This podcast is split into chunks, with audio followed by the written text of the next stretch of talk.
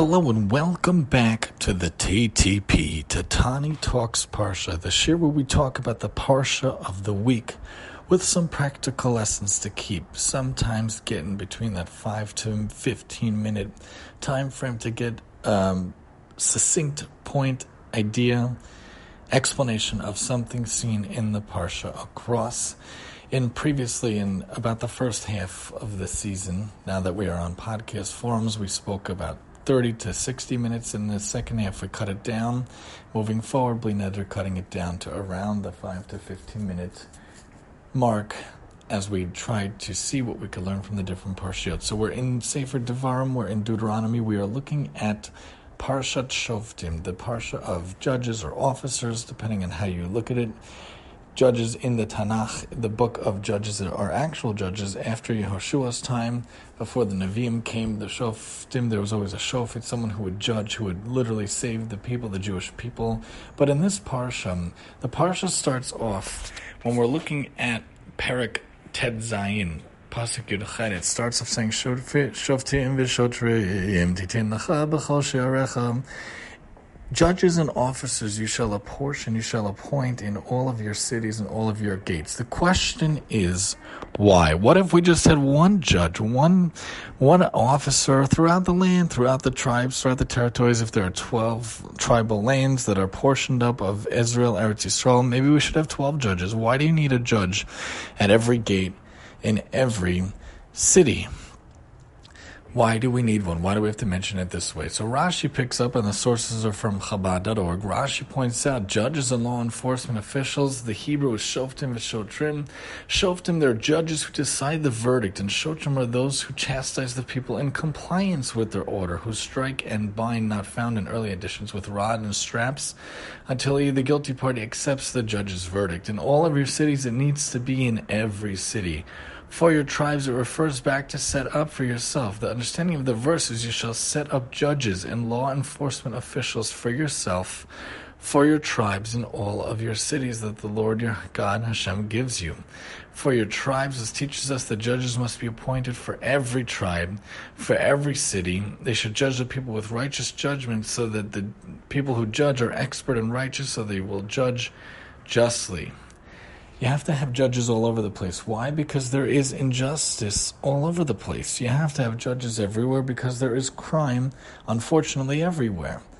Even in Aver Hayardin for Reuven, Gad, and Chatzi Shevet Menashe, they had to have Shalosh Ari Miklat, which is interesting that just for two and a half tribes or so, they had three cities, and for the whole rest of the Jewish people, we've mentioned this before, the other ten or so tribes, they also had three cities. But ten tribes for three cities versus two and a half tribes for three cities makes it sound like the other lands, Aver Hayardin, those two and a half tribes, had a lot more murderous or, or accidentally murderous people. Why do they need so many cities for so few tribes? Interesting how it parallels the other major amount of people in the in the in the land but that's for another time. But in general, you need to have the judges. You need to have officers in every city, in every gate. That's the idea. Lahavda, lahavda. We need police in every county, in every town, in every city. We need the NYPD for New York. You need it in Queens and Brooklyn and Staten Island and Bronx Manhattan. You need police in every part of Nassau County, whether you're in Lynbrook or Malverne, or you're in Lawrence or Cedarhurst, or whether you're in Ronkonkoma in Suffolk County, or whether you're in uh, whatever, Mineola, or even if you're in Franklin Square, any city needs to have the judges because there needs to be order, there needs to be law, lahavdil in every city, in every city. And in Israel, you need to have police. In Ashdod, you need to have police in Ashkelon, you need to have police in Yerushalayim, you need to have police in Beersheba, you need to have police in Beit Shemesh, and you need it in Netanya, you need it all the way in the north, in Rosh HaNikra, you need it all the way in the south, in Eilat. You need the, the, the forces everywhere, and obviously they should go according to the dictates of the Torah, ideally and idealistically, in a best case scenario, according to the to the the laws of the Torah, with a functioning Sanhedrin and Beis Din, ideally, but we do what we can, and we have to deal with the times that we give us and the land that Hashem gave us with the wonderful modern state. So we have to have it in every city because you need to have the proper protection, hopefully in the right way, in every place you go, everywhere you go. But it's not just about the, the judgment of the actual law and order, not just about the protection of the people, but it's how we go about our own days, how we go about looking at situations. And I want you to think about not being that guy. When I say don't be that guy, it doesn't mean don't be that guy who calls up and says, Can I get an extra five packs of Chinese crackers for my noodles? It's that guy don't be that guy who judges everybody else. You want to be a judge? The only type of judge out there is Hashem. We'll look at the source in a second from Chabad.org, but you don't judge in general. Don't be that guy. Don't be the person that's Choshed B'Ksherim, always falsely accusing people, judging people unfavorably. You want to be a judge. You want to judge other people, even though Hashem is the only real judge. The only type of judging I've said before many times, the only type of judging we should ever do is done the kaf zechus, judging a person favorably. Okay, so look at him, look at a situation, and only judge to the merit. Look to the favorable. Find a dan lekaf zechus explanation and reason. My wife is very, very good at this. I'm not so good at this. Always looking to the positive, trying to say, oh man, you know, somebody was giving me a ride, and the other day they didn't take me. I'm only in this school for six weeks. They said that they could bring me to the to the train a few times a week, so I could bypass the subway sometimes. And I know that I'm always taken by this person on Wednesday and Friday, and, and this Friday, for some reason, they ran out without me. So my wife said maybe there was a medical emergency. Maybe the person had to run home to the spouse. Maybe the person had a very good logical reason. And I said, you know what? The wife is probably right. Happy wife, happy life.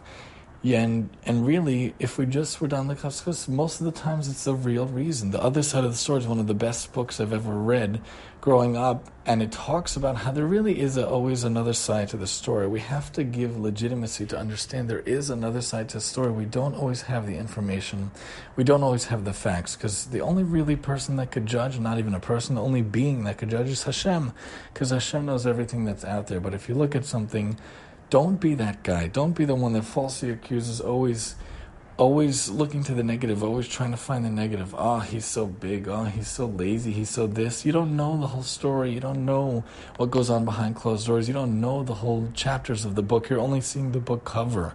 Don't label someone just based on one thing you see and nothing else you don't know. That's the idea of person first language. Don't label a person as someone who's Down syndrome. He has a million aspects to him. One tiny aspect is that he has an extra chromosome, and that's his fault. It's a person that happens to have Down syndrome. Oh, look at that wheelchair bound guy. You're defining the person, you're judging the person based on one thing and negating all other aspects of him. You're defining him by disability. Should someone define you as the kiddush hoarder? Is that your definition? Is that your position? Do you want people to know you as that guy who is gorging everything at the kiddush? That's how you want people to know you? Or is that one bad aspect of you? Oh man, look at that alcoholic. He runs from kiddush to kiddush. No. We say he's a good father, he's a good dad. He happens to have a problem with drinking, he happens to have a problem with alcohol. He needs to get help, he needs to work on it his whole life. Ah, look at that guy. He loves to walk around just just um, smelling McDonald's left and right, left and right. No, he happens to have this need to smell such a thing, but in general, X, Y, Z, and the other thing. Don't be that guy. Don't be that person always falsely accusing, looking to the negative, labeling a person by one aspect that's bad, one addiction they have, one fault that they have, one negative, it does not define the whole person. A person can be an amazing person and they have 1% bad, one aspect that they really need to work on. One person might have an anger problem, one person might have an alcohol problem, one person might have an internet addiction or a gambling addiction or an alcohol addiction. Don't be that guy. Don't be the judge. The only judge is Hashem. You want to judge, you judge favorably. Pirkei teaches us in Ethics of the Fathers in Dalid Chet, do not judge alone. Al tehidan dan yachidi ela echad. There is no judge alone except for the one. Who is the one? Hashem. Hashem is the only one that could judge. Do not be a judge. Don't be that guy be the person who looks to the positive and only looks for good things. The Talmud in Sanhedrin 2a points out, and Chabad.org brings the source, monetary matters are decided by a court of three judges, capital crimes by a tribunal of 23 judges. From where is it derived? For it is written in Bamidbar, the community, the book of Bamidbar, the community shall judge and the community shall save. We need a community of judges arguing to convict the accused and a community of judges arguing to exonerate him. Thus, we have 20, a community indicating a minimum of 10, as per the book of Numbers. A conviction requires a majority of two, as per what the book of Shemos says, and a court of law cannot have an even number of judges. Thus, we need 23 judges. 22 so that there should be a majority of two over the 10 saving judges and another judge so that the court should not be even numbered. We need to always have a majority. We're never the majority. Even if we're one person looking at a situation, realize we are exactly that. One person looking at a situation. You don't have all the facts, you don't have all the knowledge. Don't be that guy. Don't be that person that's always negative, always cynical, always looking to the bad of people, always judging people. You don't know things. You can't be a judge. You want to judge? You judge favorably. And we talk about that also in uh, formerly the lecture series in Tani Talks Life. We talk about how you have to look at things and you have to try to go about things understanding how to look at something. You want to judge, you judge favorably. You want to look at someone, you look towards the, the good. You look and understand that you have to look for good things, understanding good things, not trying to find the bad, only looking for the good Make sure not to falsely accuse. Make sure to judge favorably. We have a whole lecture on that where we go through many different sources.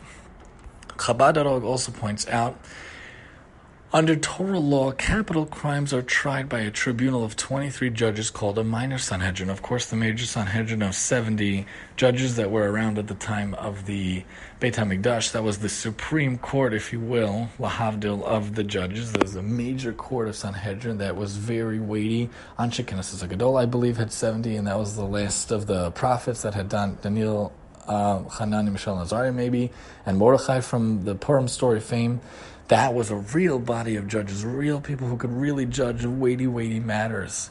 And the Sanhedrin lasted, but only after around the, the destruction of the second Beis Hamikdash it really wasn't wasn't in existence anymore. Of course, we haven't had it for thousands of years, but that's the major major Sanhedrin. The twenty three is the minor Sanhedrin. After hearing the testimony of the witnesses, the judges themselves would split into two groups. Those inclined to argue for the acquittal of the accused would serve as his defense team and seek to convince their colleagues of his innocence.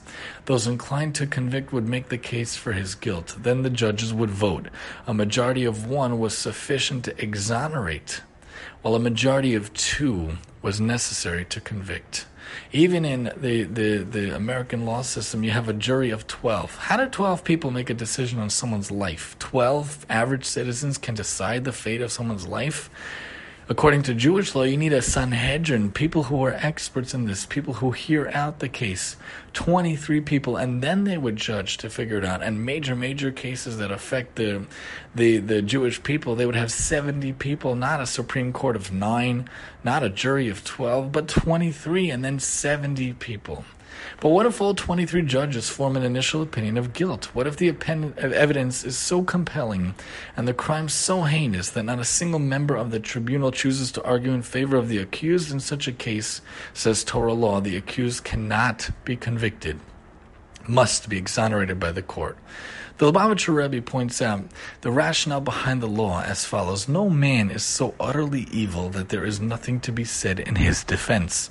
There's always some explanation, some justification, some perspective from which the underlying goodness of his soul can be glimpsed. That's the idea of how we cannot judge. Don't be that guy. You have to find good in every person, every person. This does not mean that he is going to be found innocent in the legal sense by a court of law. At times, the mitigating circumstances quote unquote, result in a verdict of acquittal. At times they do not. But if not a single member of the court perceives the innocent side of the person standing accused before them, this a court this is a court that obviously has very little understanding of who he is and what he has done. Such a court has disqualified itself from passing judgment on him. So if sometimes a court of these major experts of 23 can't even convict someone, how could you yourself think that you can accuse someone? How can you think that you could lay blame on someone? How could you think you have all of the details? You don't, and you won't. You don't know all the details. You don't know everything that's going on. So I beg, don't be that guy or girl. Don't be that person. Don't be the one that's always cynical, always accusing, always judging, always thinking the worst of people. Try to flip it and think the best of people. Sinat Chinam was one of the reasons of the destruction of one of the two Beit HaMikdashes, and it's not rebuilt in every generation, the Talmud tells us, because we still have that problem. People hate others baselessly. They disagree. They judge them.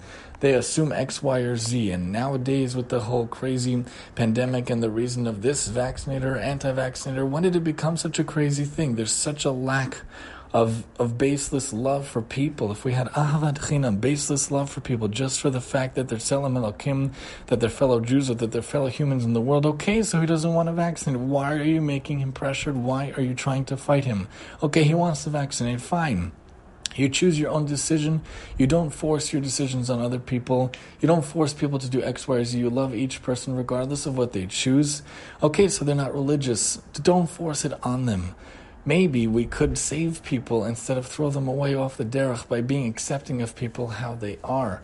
Okay, so he doesn't want to have 15 kids. Okay, so they don't want to get married as fast as you. Okay, they don't want to have a huge house. Okay, they don't want to live in your community. Okay, they don't want to make aliyah. They do want to make aliyah. There's a thousand things that people could disagree on, but doesn't doesn't mean you hate the person. You could disagree with their decision, but you still love them. You still respect them. You don't judge them to the negative. Only judge to the positive. Please do not be that guy. Be the good guy, looking towards the person, loving the person, trying to see how you can help the other person, regardless of if their view is exactly what you think. You only see a person as the cover of the book. Don't judge a book by its cover. Don't judge a person based on what you see in the externals. You're missing all the chapters inside. You're missing all the information inside. Don't label a person based on one tiny condition they have, or addiction, or, or, or mental illness, or physical illness, or any aspect, any blunder that they have. Who's to say you wouldn't have done this the same thing? Al done and don't um, it uh, Don't judge a friend unless you're in his place. You think you could put him down because you don't have the struggle with drugs, God forbid. You should never know from such things. You don't have the struggle with alcohol, God forbid. You don't know from such things, or the struggle with internet or gambling or money or any of these things. If you don't know it, don't judge it. In general, we don't know anything. Don't judge other people. Only judge favorably. Find something beneficial. Find something that you could see positive. Try to see the good in people. Try to get the Ahavat maybe in such a way we could finally rebuild the third Beis HaMikdash. May it be speedily, speedily in our days, and may that day be today. Join us next time as we talk Tani Talks Parsha, where we talk about the Parsha of the week with some practical lessons to keep.